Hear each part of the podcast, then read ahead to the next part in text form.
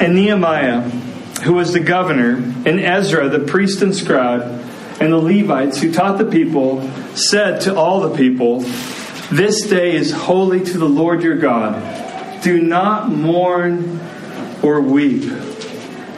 For all the people wept as they heard the words of the law.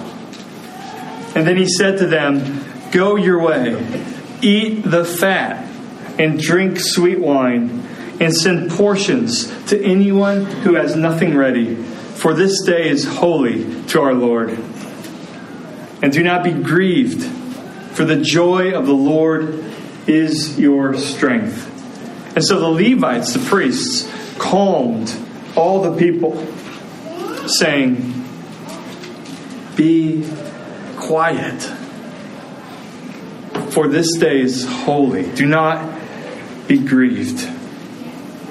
And all the people went their way to eat and drink and to send portions and to make great rejoicing because they had understood the words that were declared to them. This is God's word. Let me just pray briefly. Oh Lord, would my words and would our meditation in our hearts be pleasing and acceptable to you. You are a rock, you are a redeemer. When you speak your word to us, you long to comfort us in our affliction. When you speak your word to us, you long to draw near to the brokenhearted. And so, Lord, we come to you with empty hands. We ask, Holy Spirit, that you would soften our hearts and clear our minds so that we could receive what it is that you have for us. This is a holy moment. This is a supernatural moment when we hear your word go forth. And it's in Jesus' name we pray. Amen. Someone once approached my wife, Josie, and asked, what does it look like when your husband laughs? Like really, really laughs, one of those deep laughs. What does it look like? And when my wife relayed that to me, at first I got super defensive because I'm like, I laugh all the time. What are you talking about? How, how come they don't know what I look like when I laugh? But then I realized that they had a right to ask that question. Because if I'm honest, my life tends to be characterized more by deep thoughts than deep joy. It always has. But especially when I started following Christ, to be honest. I gravitated towards deep considerations of the deepest questions of life. Which is not a bad thing. But I started to frown more and smile and laugh less.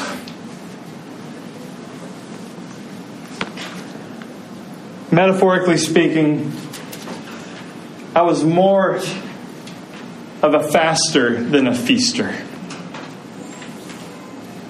I started to hit the brakes in my soul for any kind of outburst of joy. It felt out of control. It felt wrong. and all in Jesus' name. I think sometimes we assume that that is right and true. I think we assume that to be serious about following Jesus means to be a serious person. To be serious about following Jesus, hope will be a serious community. That the holier we become, the more gloom we will harbor and present. Steve Brown once said, every church that he visited, especially in our tradition, every church that he visited, he always wondered if there was lemon juice in the communion cups. And not grape juice and not wine. Where do we get this idea that holiness and gloominess go hand in hand? Well, it isn't in our Bible. It is not in our Bible. I mean, sure, there's suffering, there's fasting, There's hardship because the Bible tells us the way the world really is. It's a sad, broken place. There's weeping in the scriptures. Jesus, God in flesh, weeps, is a man of sorrows. I'm afraid sometimes that's all that we underline. And so we become imbalanced and we miss out on so much of God's communication to us, of His heart. We miss out so much of His heart. We would be ignoring the Bible in its fullness if we didn't see that there is joy and feasting in the midst of our sad world. Not ignoring our sad world, but in the midst of our sad world. Because because of God's promises, God's grace, God's presence in our lives. One writer actually adds it all up, and he's just speaking of the Old Testament alone. I'll put it behind us. God built into Israel's calendar seven holidays, amounting to about 30 days of feasts per year. Add the weekly Sabbaths, and the total comes to around 80 days of feasting and rest annually. Add the later feast of Purim one day and Hanukkah eight days, plus weddings and birth celebrations, and the amount of time off for celebration and worship exceeded three months annually.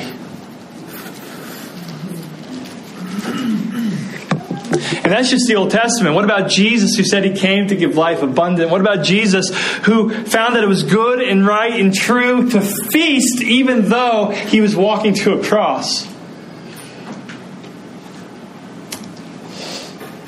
He was accused of being a partier and a drunkard.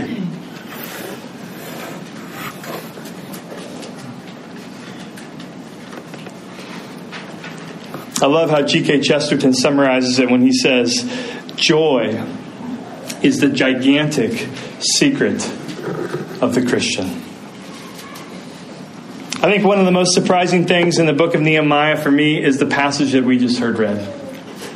One of the most surprising things because God's people are being commanded, in verse 9, take a look, they're being commanded and then gently counseled in verse 11 to stop mourning and to start feasting. That is surprising to me. Is that not surprising to you? That shocks me.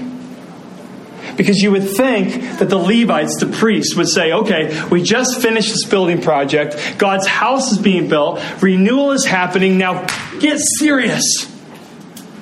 Start weeping. Y'all are sinners and you're realizing it with God's law. Now weep, weep, weep, mourn, mourn, mourn. And more instead they say, stop weeping, stop mourning, celebrate, break out the fat and the wine. And if you see anybody else who doesn't have that to celebrate with, then send it out and get the party started. That shocks me. That surprises me. I wonder if it surprises you. Derek Kidner, he writes this. He says, Three times in the passage we just read, holiness and gloom go ill. Holiness and gloom go ill. What we see is that holiness and joy go hand in hand. Do you see it in our text? He says, The day is holy. The day is holy, therefore feast and celebrate. Holiness and gloom go ill, but holiness and feasting go hand in hand. In fact, one of the greatest fruits of grace renewal is not just a holy hunger for God's word, but a holy joy. So, from our passage, I think we see two things that characterize this holy joy. And the first is this holy joy is godly. Holy joy is godly. Holy joy is not any joy, it's not the earthly joy that so many of us are seeking after. It's really a different order of joy. As we'll see later, it's a joy that can absolutely walk with sorrow. It's a joy that does not ignore sorrow, but it's a joy that actually is contained within and enveloped around sorrow. It's a joy that is actually sourced in God Himself, who is joy Father, Son, Holy Spirit for all eternity. But I'm getting ahead of myself. We're told in verse 10 that it is the joy of the Lord. And so, holy joy is godly. Joy is not, in other words, an attribute of God, it is the attribute of God. 1 Timothy 1:11 says that God is blessed. Timothy calls God the blessed God. And whatever you import when you hear the word blessed, think this instead of what you just thought. Happy, joyful, our God is the eternally joyful God, the blessed God. When we hear that word blessed, like in the Beatitudes, blessed is the one, blessed is the one. You could very, very, very faithfully translate that word into happy or joyful is the one who mourns. So it's possible to experience the joy that God has for you and be in a sad world, in sad circumstances, about sad things. Because the Lord is joy and He gives us that. So when we rejoice, I want you to hear this. We are not rejoicing in spite of God. We are, in, we are rejoicing because of God. When we laugh, a holy laughter, we're not doing that in spite of God. We're doing that because of God, perhaps even with God. Listen to this example from Deuteronomy 14, verse 26 and 24 and 26, which is about tithing. If you were to look this up, and you can if you want, but Deuteronomy 14, uh, this passage is, a, is God's law about tithing. There's anything that is like joyless, it's tithing, right? Oh my gosh. But listen to what it says here. It says, Now, when the Lord your God blesses you with a good harvest, the place of worship he chooses for his name to be honored might be too far for you to bring the tithe. Listen to what God says. If so, you may sell the tithe portion of your crops and herds, put the money in a pouch, and go to the place the Lord your God has chosen. Verse 26, I'm not making this up. When you arrive, you may use the money to buy any kind of food you want cattle, sheep, goats, wine, or other alcoholic drink. Then feast there in the presence of the Lord your God and celebrate with your household. Randy Alcorn, he reflects on this passage and he says this. He says, Happiness and joy are not things we are to experience behind God's back as if that were possible, which of course it is not. But he calls upon them. Do it all before me, Deuteronomy says. And I am, by implication, going to be there with you. I'm going to enjoy it with you. And so when you are partying, I will be partying with you. So holy joy is godly. Holy joy is also our strength. According to verse 10, if you take a look again, it says, Then he said to them, Go your way, eat the fat, drink sweet wine, and send portions to anyone who has nothing ready. For this day is holy to our Lord, and do not be grieved. Why? Because, or for, the joy of the Lord is your strength. They had plenty to be grieved about. And yet, God says, the joy of the Lord is your strength. Holy joy is your strength. These people needed strength. So do you. I know, I know you do. I need strength. But where do they find it? It's an upside down kingdom we live in. The kingdom that Jesus is building is totally upside down. Our strength is the joy of the Lord. Now, let me ask you a question. Perhaps you've been thinking about this. Is the joy of the Lord God's joy, or is it the joy that God gives us? That phrase, joy of the Lord, I suppose could go both ways, couldn't it? This is one of those classic examples in Scripture where you say yes and amen to an either or question, where you say no to a false choice. And in this case, we have a false choice because the joy of the Lord is the Lord's joy, and the joy of the Lord is the joy that He gives us.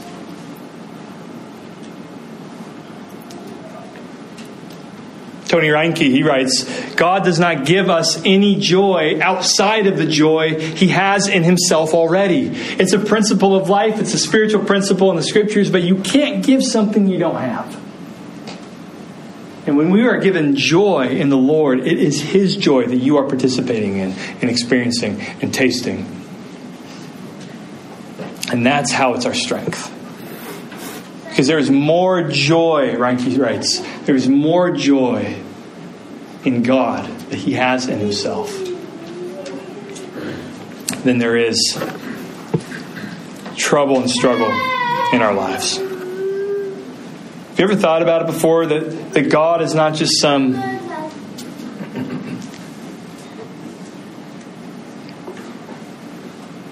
entity that stands far off, but that God is revealed to us in the scriptures as Father, Son, and Holy Spirit. Three persons, one God for all of eternity. Have you ever let that blow your mind? I, I, very seldom let it blow my mind. It becomes sort of just, yeah, I'm a Trinitarian Christian. This is what I believe. But let it just settle down for, in your soul for a minute.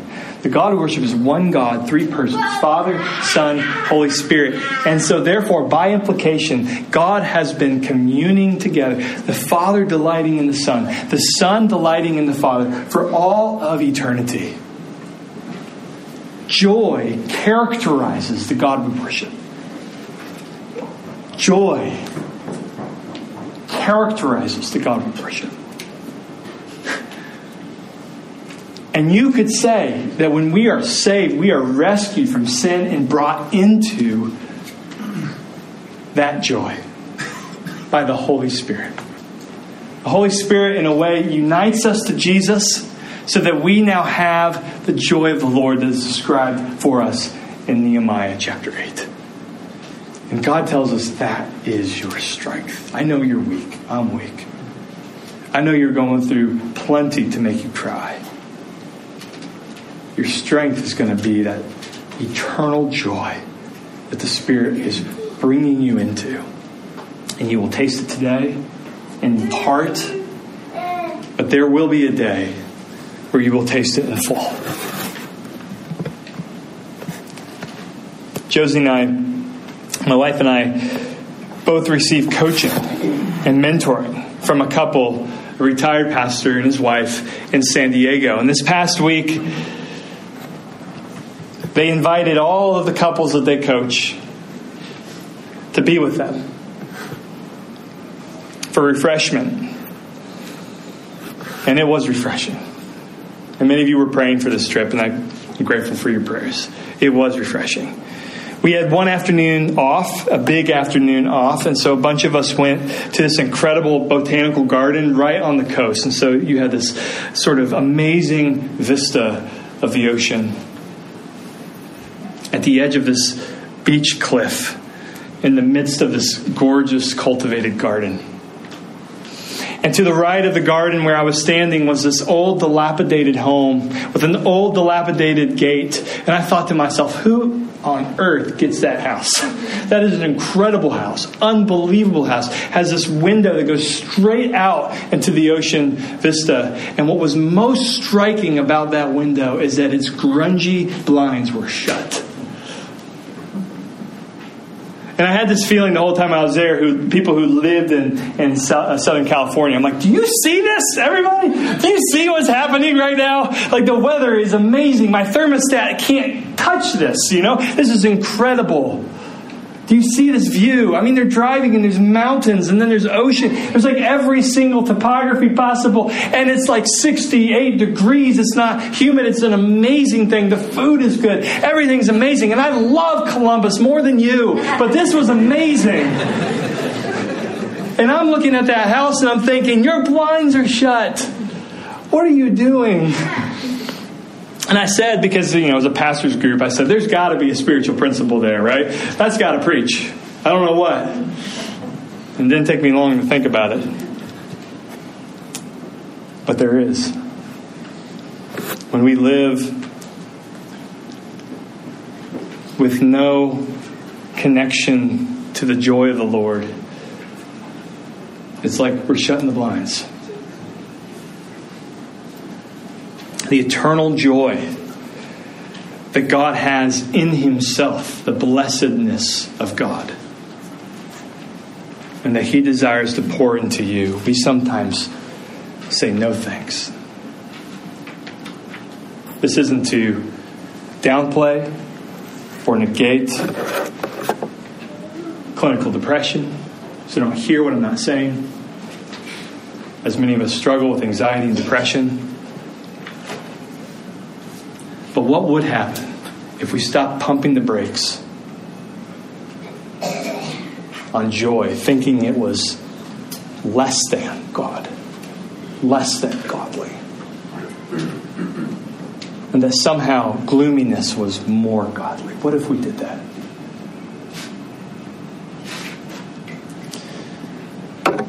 And what would happen if renewal like this started to happen in our midst? Well, I think a few things would happen. Number one, I think we would embrace the both and of feasting and fasting in the Christian life. The both and of feasting and of fasting in the Christian life. So, if all we have in our life is fasting, then we're out of bounds with the scriptures. Obviously, we just saw it in our text. But of course, if all we have is feasting, then we're out of bounds with what the scriptures demonstrate as well. But the scriptures show us a holy joy.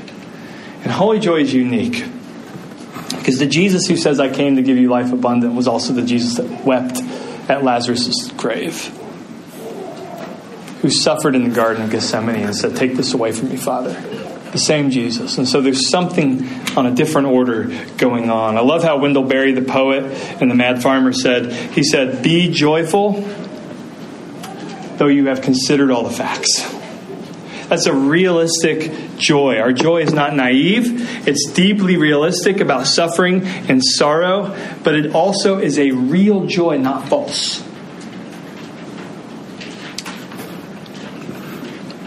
I've been helped by the distinction between unsurprising joys and surprising joys in the Christian life. Unsurprising joys are rooted in visible circumstances. These are like you just had an incredible meal, or my wife and I uh, saw some incredible uh, views in San Diego, and that is a unsurprising joy. You, you simply look at it and you're like, wow, that's awesome. Or wow, thank you oh, this is inherently joyful. I like this. This is great. Thank you, God. Those are unsurprising because they come to us in unsurprising ways. But there is also a second category of joy that we can encounter in the scriptures, and they're what Paul often encountered in the midst of huge trials a surprising joy. A surprising joy. A surprising joy that's really anchored in things that are unseen and things that are not yet. I'll say it again. They're anchored in things that are unseen and things that are not yet. And so, for instance, Ephesians 1 for me is a litany, a list of, of unseen realities that we can be joyful for in the midst of sorrow and suffering. Blessed be the God and Father of our Lord Jesus Christ, who has blessed us in Christ with every spiritual blessing in the heavenly places. Close your eyes and receive this. Even as He chose us in Jesus before the foundation of the world, that we should be holy and blameless before Him. In love, He predestined us for adoption through Jesus Christ, according to the purpose of His will, to the praise of His glorious grace with which He has blessed us in the beloved. He has blessed you in the beloved. That means that you are in the beloved. You are in the beloved so that the way God the Father feels, feels about you is the way that He feels about His eternal Son, the beloved Jesus. This struck me once when somebody asked this question, he said, How long have you known your father? And if you had a decent father, how long have you known your father's love? And so for me, I would say I've, I've known it for 36 years. I've really known it for less.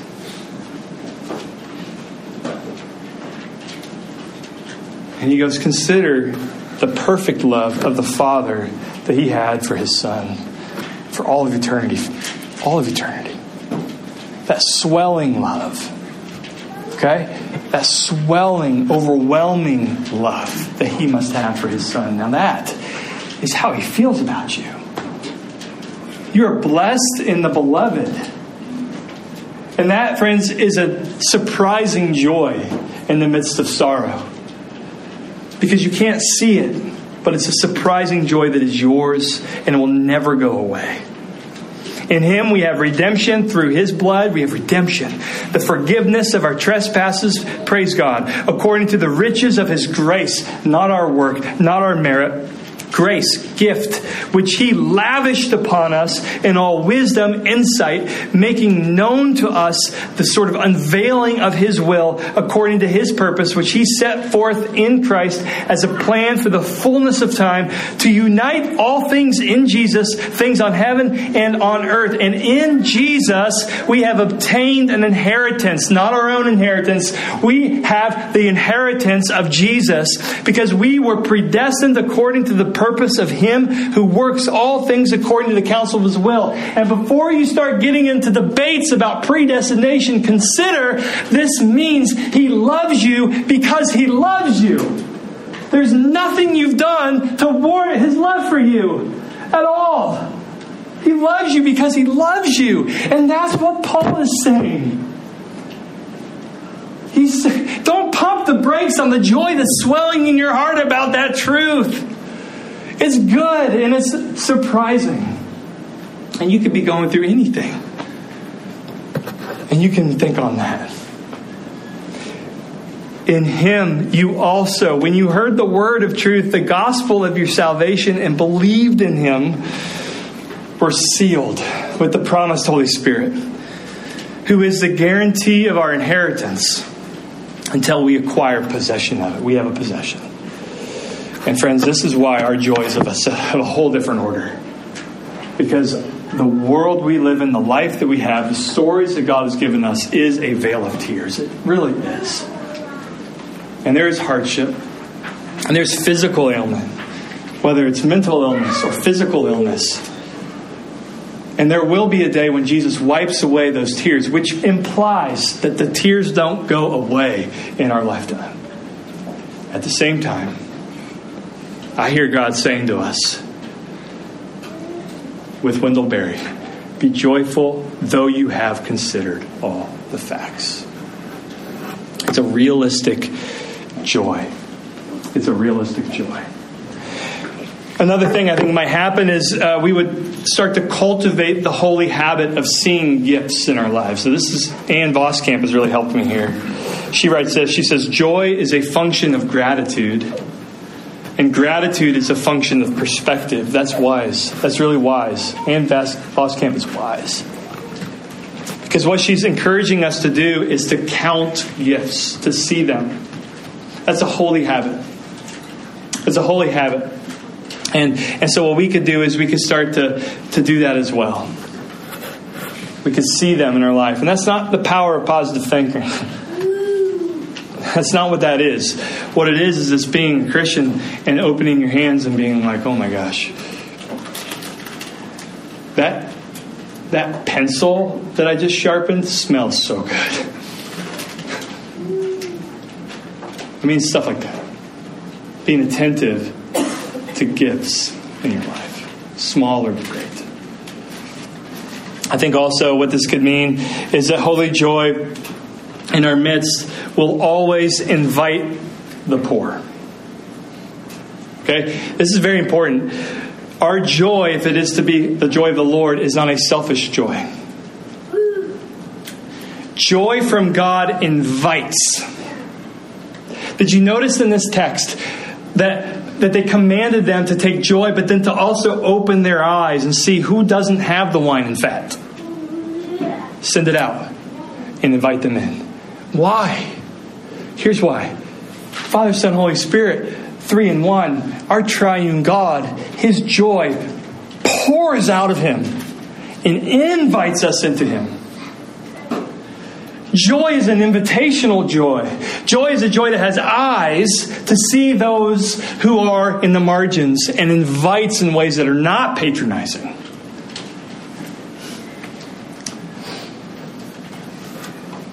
But bathed in the grace that we have received. It's a humble invitation, not a proud invitation. No way. I mean, think about it. God is Trinity, a community of eternal joy that invites the poor and needy in. That's the definition of, of our God. And we are the poor and needy, by the way. And so, a real sign that our joy is from God is that our feasting is invitational. It means that our tables are, are not just hosting friends and family, but hosting those in the margins. And that's a costly joy. But it's what's from God. I wonder if you've seen um, or even read the, the short story Babette's Feast. Has anybody seen this or heard of the story? Babette's Feast. Looks like Babbitt's Feast. But I had to do a Google search. How do you pronounce Babbitt? Because I didn't take French. Apparently it's Babette. Well, I recommend you read it. I've been told the movie is unbelievable, though I've not seen it. In it, two sisters of our, of, are of the most severe kind of Christianity. Very ascetic and monastic in their demeanor and disposition. But they have this maid that they took in from France who came to their door in an act of mercy. They invited her in. And for years and years and years and years and years, these two sisters lived alone with Babette, their maid. And we didn't know this at the beginning of the story, but apparently Babette's been sort of uh, not scratching the lottery, but whatever the equivalent was back in those days and she won the lottery in France. She's told of her winnings, thousands francs. And with that money, she spends every single dime to create a feast for these two sisters and their friends. All of it. The sisters don't know that that's how she's spending this money. And at first, at this feast, they are resisting because there's wine and there's good food. It seems it seems excessive. And it was. And it was. But the sacrifice, Babette giving everything, meant for the sisters that they took their feet off the brakes. They saw the sacrifice. The joy that started to sort of bubble up, a few jokes here, some laughter here, a speech here, some singing here. Never ever happening in that house ever. Started to break in to the sisters. Imagine this the physical celebration because of Babette laying herself, emptying herself, draining herself for their joy broke them down for one night and they had it. They had joy. Rowan Williams, he called the film a moving icon, which is like a picture of Jesus. What he means by that is that Babette points us to Jesus himself, who gave all so that we might taste his joy. And maybe all that you need to hear this morning, and I certainly do as well, is that it's Jesus' desire that you taste his joy. Maybe that's all you need to hear. Because joy is hard to come by in your life. What if you just heard that he desires for you to taste his joy? And not in a way that's condemning you if you struggle to taste that joy, but just in a way that a good friend would call you up every so often and say, Hey, I love you. I love you. Don't forget that. I love you even if you have struggled believing it. That's Jesus' heart for you. That is his heart for you. so let me ask you how does this passage challenge you and your conception of the Christian life?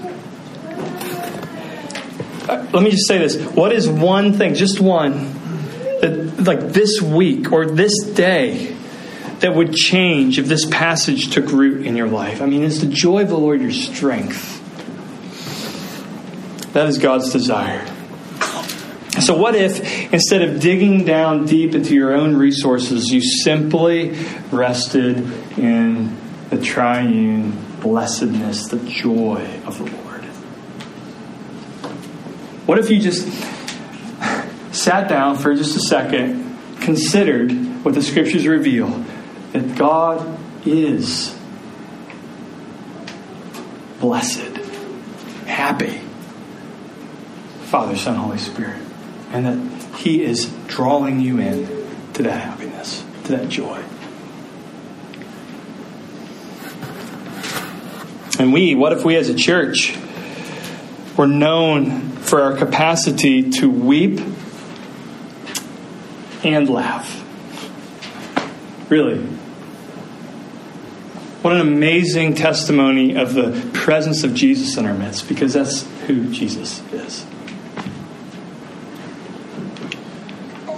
Christianity, I think, frees us to express what is often found at the extremities of life, but, but, but suppressed, and that is extreme sorrow and extreme joy.